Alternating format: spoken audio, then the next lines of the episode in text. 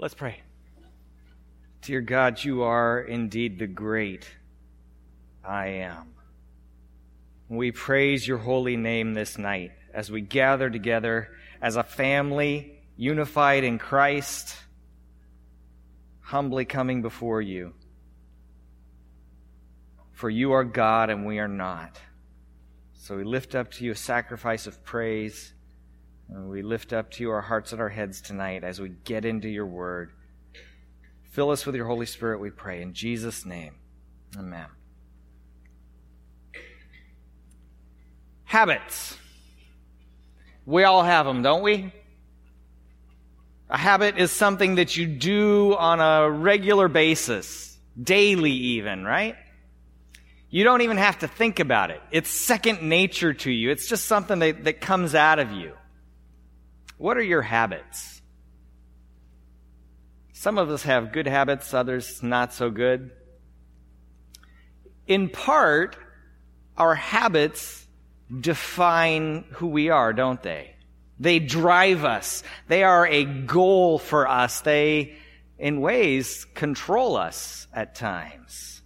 I can't do X until I've had my oatmeal, right? I f- finish this sentence. I can't concentrate in the morning until. I knew uh, half of you would say the same thing my wife would. Coffee! You gotta have your morning coffee, right? What do you do in the morning, every morning? Do you have a routine, something that you do?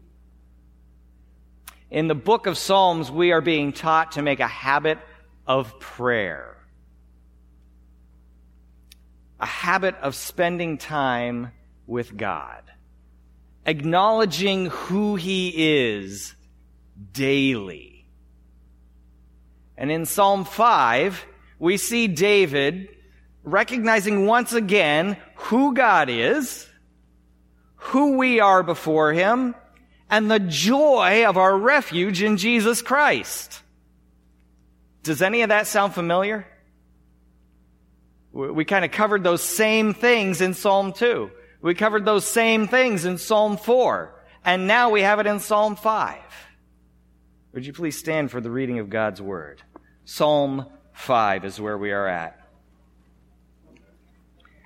David says, Give ear to my words, O Lord. Consider my groaning. Give attention to the sound of my cry, my King and my God for to you do I pray. O Lord, in the morning you hear my voice. In the morning I prepare a sacrifice for you and watch. For you are not a God who delights in wickedness.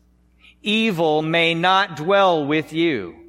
The boastful shall not stand before your eyes. You hate all evildoers. You destroy those who speak lies. The Lord abhors the bloodthirsty and deceitful man. But I, through the abundance of your steadfast love, will enter your house. I will bow down toward your holy temple in the fear of you. Lead me, O Lord, in your righteousness because of my enemies. Make your way straight before me. For there is no truth in their mouth. Their inmost self is destruction. Their throat is an open grave. They flatter with their tongue. Make them bear their guilt, O God. Let them fall by their own counsels. Because of the abundance of their transgressions, cast them out, for they have rebelled against you. But let all who take refuge in you rejoice. Let them ever sing for joy and spread your protection over them, that those who love your name may exult in you. For you bless the righteous, O Lord. You cover him with favor as with a shield. The reading of God's word. Thank you very much for standing up. Go ahead and have a seat. Like I said, haven't we talked about these things before? Why do I need to hear this again? If we look at Psalm 4, we'll see the same things. Psalm 4 says, Answer me when I call, O God of my righteousness. You've given me relief when I was in distress. Be gracious to me and hear my prayer. Doesn't that sound very similar? O men, how long shall you, my honor be turned into shame? How long will you love vain words and seek after lies? He's praying to God. He's recognizing who God is. He's examining the sinfulness of men all over again. Isn't that how habits take shape in our lives? Repetition. You do something three times in a row, right? If you want to form a, a, habit, do it three times in a row. And it starts to become second nature. David is telling us, psalm after psalm after psalm, make a habit of being just grounded in the righteousness of God scholars, uh, I, I, I, read, several different books as I go into preaching something like this, and, and there were a couple different authors who saw uh, Psalms 3, 4, and 5 as a, a unit of prayers, and they are morning, evening, and morning. 3, 4, and 5. Morning, evening, and morning prayers. Make it a part of our daily routine. We need to make it a part of our daily routine to be with God, to recognize who He is and our dependence upon Him. I can't concentrate until I've spent time with the Lord. Instead of I can't concentrate until I've had my coffee or I've had my oatmeal or I've done this or that, watched the news. I can't concentrate until I've spent time with the Lord. Psalm 5, verses 1 through 3 says, Give ear to my words, O Lord. Consider my groaning. Give attention to the sound of my cry, my King and my God, for to you do I pray. O Lord, in the morning you hear my voice. In the morning I prepare a sacrifice for you and watch. The first thing David does in the morning is to spend time with God. And it's not just to spend time with him. Did you, did you hear what he said there? In verse 3, it says, In the morning I prepare a sacrifice for you and watch.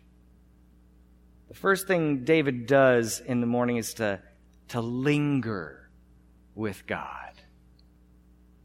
He lingers with him.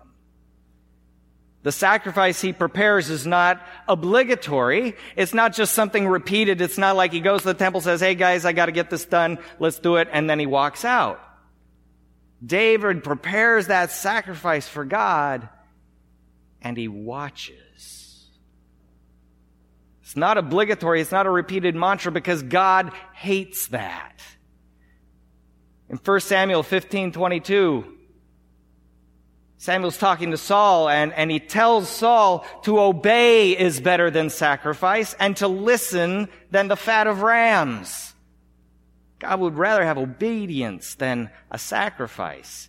Isaiah chapter 1, starting at verse 11 to 13, it says, What to me, this is God speaking, what to me is the multitude of your sacrifices, says the Lord. I have had enough of burnt offerings and rams and the fat of well-fed beasts. I do not delight in the blood of bulls or the lambs or of goats. When you come to appear before me, who has required of you this trampling of my courts? Bring no more vain offerings. Because God doesn't want our religious obligations. David says, In the morning I prepare a sacrifice for you and watch. Have you ever gone camping? Anybody like camping? I love camping. My favorite part of camping is the campfire. I love to set it up and, and then you light it up and you sit back in a chair and you just watch it burn. Right? You can do that for hours, can't you? And if you're sitting there with somebody else and you're, you're just watching that fire, you end up swapping stories, talking to them, spending time with them, sharing life with them. That's what God wants with you. He wants that lingering time. A restored relationship with Him is exactly what Jesus Christ died for. Not for religious obligation. And David seeks in this psalm, you can see him seeking the Lord's presence in his life. Verse 1, it says, Give ear to my words, O Lord. Consider my groaning. It's, it's, that language of cup your hand behind your ear and, and listen carefully. I want you to hear what I have to say. I want you to know what's going on in my heart. Those groanings that I can't put into words, but your spirit knows. Your spirit knows what I need. And even as he does this, even as he implores God for his presence, for his ear, once again, David recognizes his place before God and who God is. In verse 2, he says, Give attention to the sound of my cry, my King and my God. My King and my God. He's the one who hears my voice.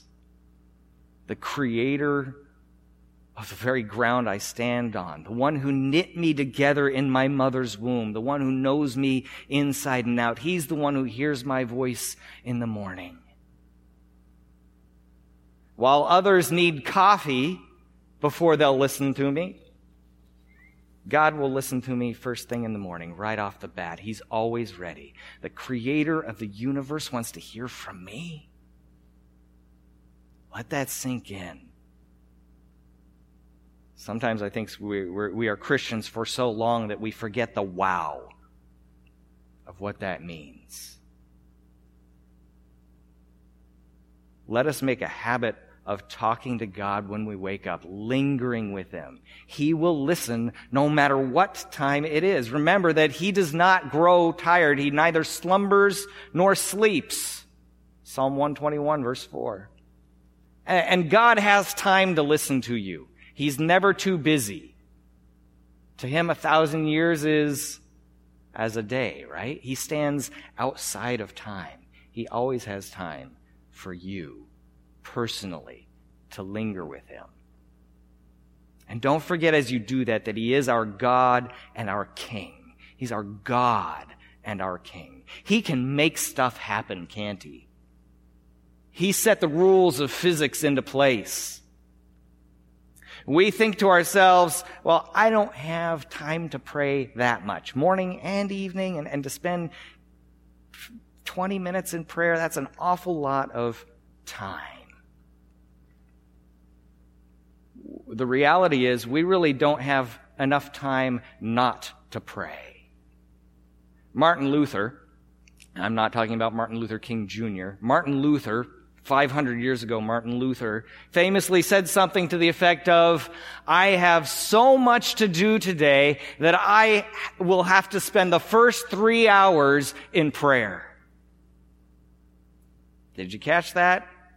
I have so much I have to get done today. I'm going to have to spend at least three hours in prayer. Because God can make us more efficient in our time and in our efforts.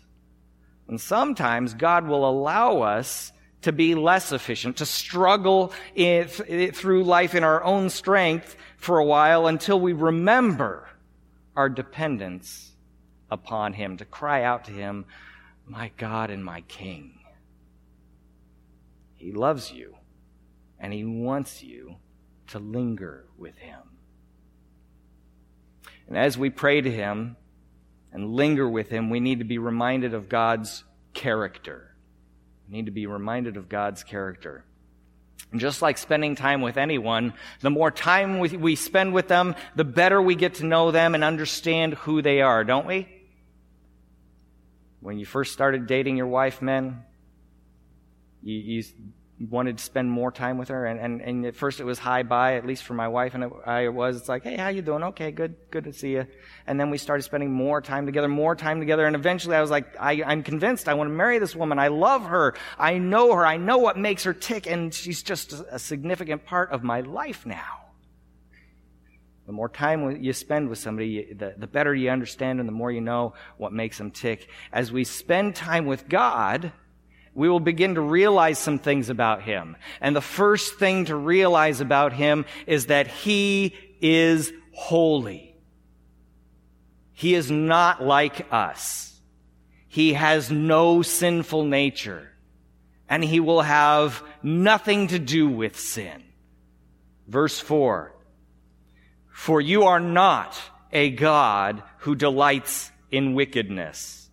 Evil may not dwell with you. He will have nothing to do with sin. Verse 5 The boastful shall not stand before your eyes. You hate all evildoers. You destroy those who speak lies. The Lord abhors the bloodthirsty and deceitful man.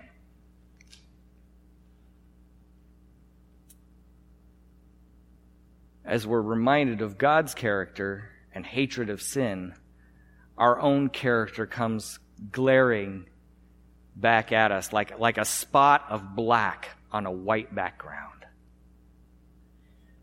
By nature, we compare ourselves to others, right? And as we look at God, we see His holiness, and then we see our sinfulness. We, we look at the perfection of God, and we realize I'm the one. We are the ones who brought sin into this world. Who here is not sinful? Who here does not match this description that our psalmist gives us of what man is like before God? He mentions that God hates all evildoers. Any sin is evil. Those who speak lies, the smallest lie is still a lie those who are bloodthirsty. Jesus said, if you hate your brother, it's just as committing murder, right? God hates that stuff. These words serve as a reminder to us that compared to his holy perfection, we are like Joshua the high priest in the book of Zechariah. In the book of Zechariah, starting at chapter 3, we were introduced to Joshua as, he, as he's brought before God. And he's clothed in filthy garments. Look at Zechariah 3, chap, uh, chapter 3, verses 1 through 3. He says, Then he showed me Joshua the high priest standing before the angel of the Lord and Satan standing at his right hand to accuse him. And the Lord said to Satan, the Lord rebuke you, O Satan. The Lord who has chosen Jerusalem rebuke you. Is not this a brand plucked from the fire? Now Joshua was standing before the angel clothed with filthy garments. That word filthy in the Hebrew there, it represents a, a couple of different words. One is human excrement, and the other is vomit. So here stands Joshua before God, covered in human excrement and vomit. That is as our sin before a holy God. We come before God like that toddler who just smeared poo all over the walls of the bathroom. We're stinky, filthy, and caught. We are stinky, filthy, and caught. Verse 9 of our psalm today says, For there is no truth in their mouth. Their inmost self is destruction. Their throat is an open grave. They flatter with their tongue. Maybe this verse sounds familiar to you because Paul quotes it in the book of Romans, chapter 3. He says to us that none is righteous. No, not one. No one understands. No one seeks after God. All have turned aside. Together they have become worthless. No one does good. Not even one. Their throat is an open grave. They use their tongues to deceive. The venom of asps is under their lips. Their mouth is full of curses and bitterness. Their feet are swift to shed blood. In their paths are ruin and misery, and the way of peace they have not known. There is no fear of God before their eyes. Paul uses this very verse from this psalm to remind us that we all fall short of God's glory, of His pureness, of His holiness, of His perfection. This verse is a reflection of our condition before God. If we still aren't sure about that, let's, let's just take a look at the Decalogue. Let's take a look at the Ten Commandments here. And, and, there's this, this great evangelist called, his name is Ray Comfort. I don't know if you know him. He's done stuff with Kirk Cameron. It's that whole Living Waters ministry. And, and if you ever get to watch some videos of him, he has some stuff on YouTube. Great to watch. It's neat to see how easily this stuff just rolls off of his tongue. And, and besides that, he has this great Aussie Kiwi accent. And he goes through the Decalogue to show people their sinfulness and to make them confront their condition. How many of us have never put anything before God in our lives? How many have never looked upon anyone else with lust, ever? Have never desired something that belongs to someone else? Have you ever taken or just reallocated something that does not belong to you? Even that paper clip or whatever it is from work because ah it's right here and i can use that and how many of us have never used the name of god casually or inappropriately? We, we've always honored our parents right? Every single one of us. I do that. Uh, maybe not. How many of us have never hated anyone how many of us have never told the smallest, tiniest, itty bittiest little white lie? Because even the littlest one is a lie, and that makes us liars, right? We didn't even finish the whole Ten Commandments list completely, and I'm pretty sure none of us has passed. So, where does that leave us? It should leave us humble and with a holy fear in our hearts. Verse 7 says, But I, through the abundance of your steadfast love, will enter your house. I will bow down towards your holy temple in fear of you. The realization of who we are before a holy and perfect God should leave us wondering Wretched man that I am, who shall deliver me from this body of death? I can never be good enough. And then I realized the first part of that verse, verse 7, that my ability to come before his throne with boldness is based solely upon his steadfast love. It says, but I, through the abundance of your steadfast love, will enter your house. I will bow down toward your holy temple in fear of you. When I realize this, the depth, the endurance of his love for me, I will come boldly, but in a holy fear of God honoring Him, loving Him.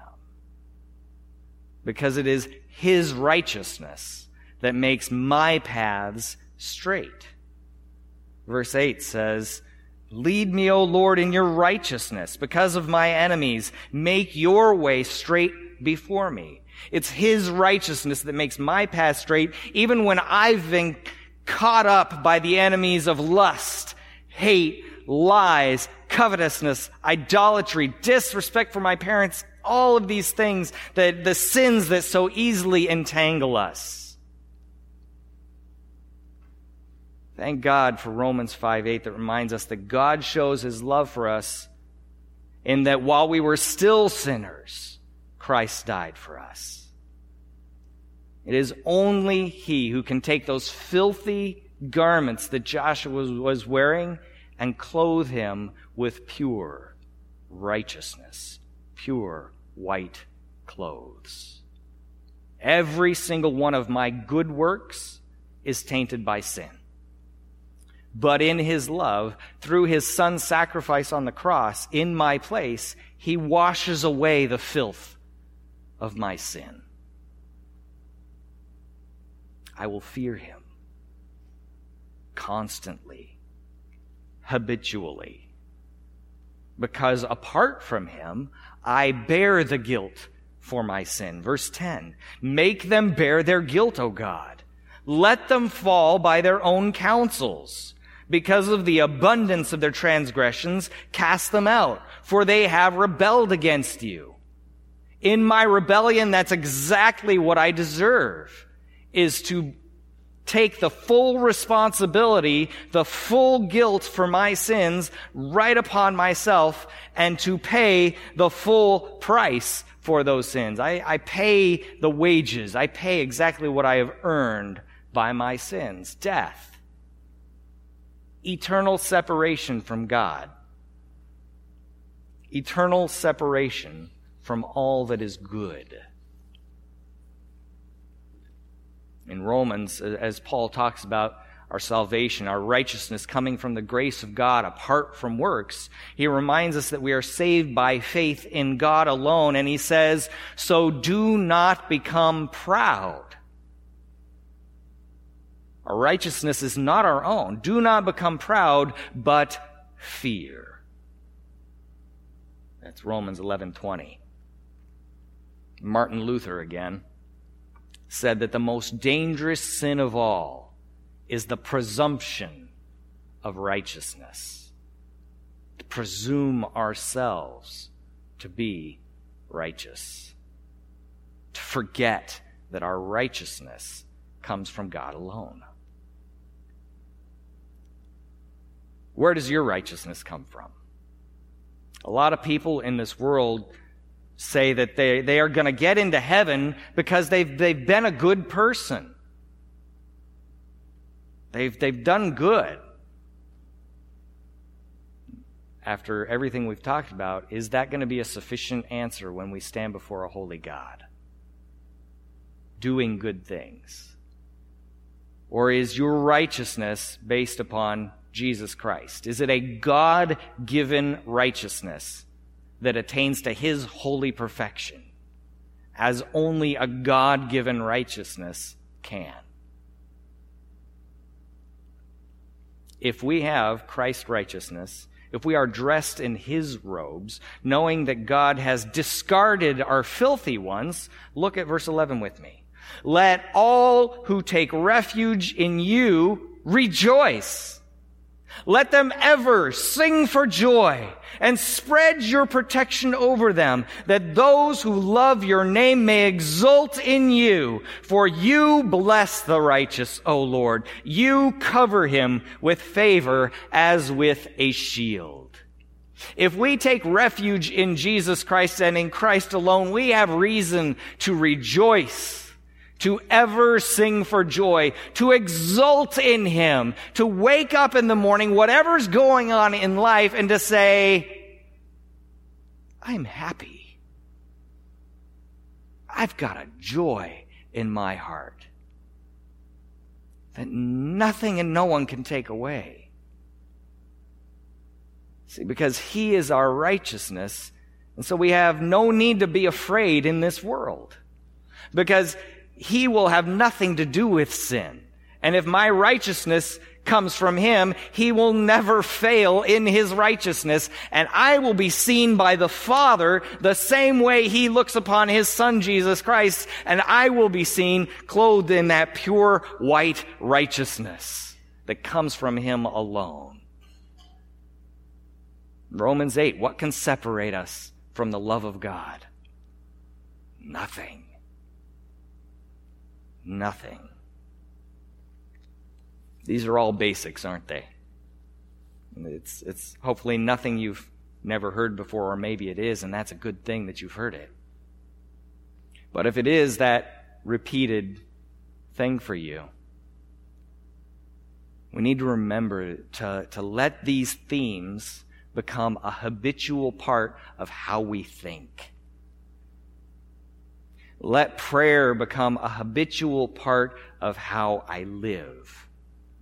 Let the remembrance of God's holiness and my sinfulness before Him become a habitual part of how I think. That my trust in Him will become a joy in my life every morning I wake up. And I thank God for that righteousness given to me. From my experience, a Christian never grows tired of being reminded of how gloriously, graciously, and mercifully we have been saved from our sins. And we never get tired of thanking God for his righteousness given to us through his steadfast love through his Son. Pray in the morning, pray in the evening, and pray in the morning again. Be reminded constantly of the pure holiness of God, the depth of our sin, and the joy of His grace to us in Jesus Christ. Let's pray. Lord God, how marvelously, how wondrously we are saved. How great is the steadfastness of your love. How wonderful it is to know and to recognize that I am not standing upon myself. I'm not standing upon my, my fallen, supposedly good works, but Lord, I'm standing upon you and your perfection, you and your righteousness, you and your Son. You are good. I praise you, Lord, for the reminders of these things that you have given to us in these Psalms, in your word. And we praise you tonight in Jesus Christ's name. Amen.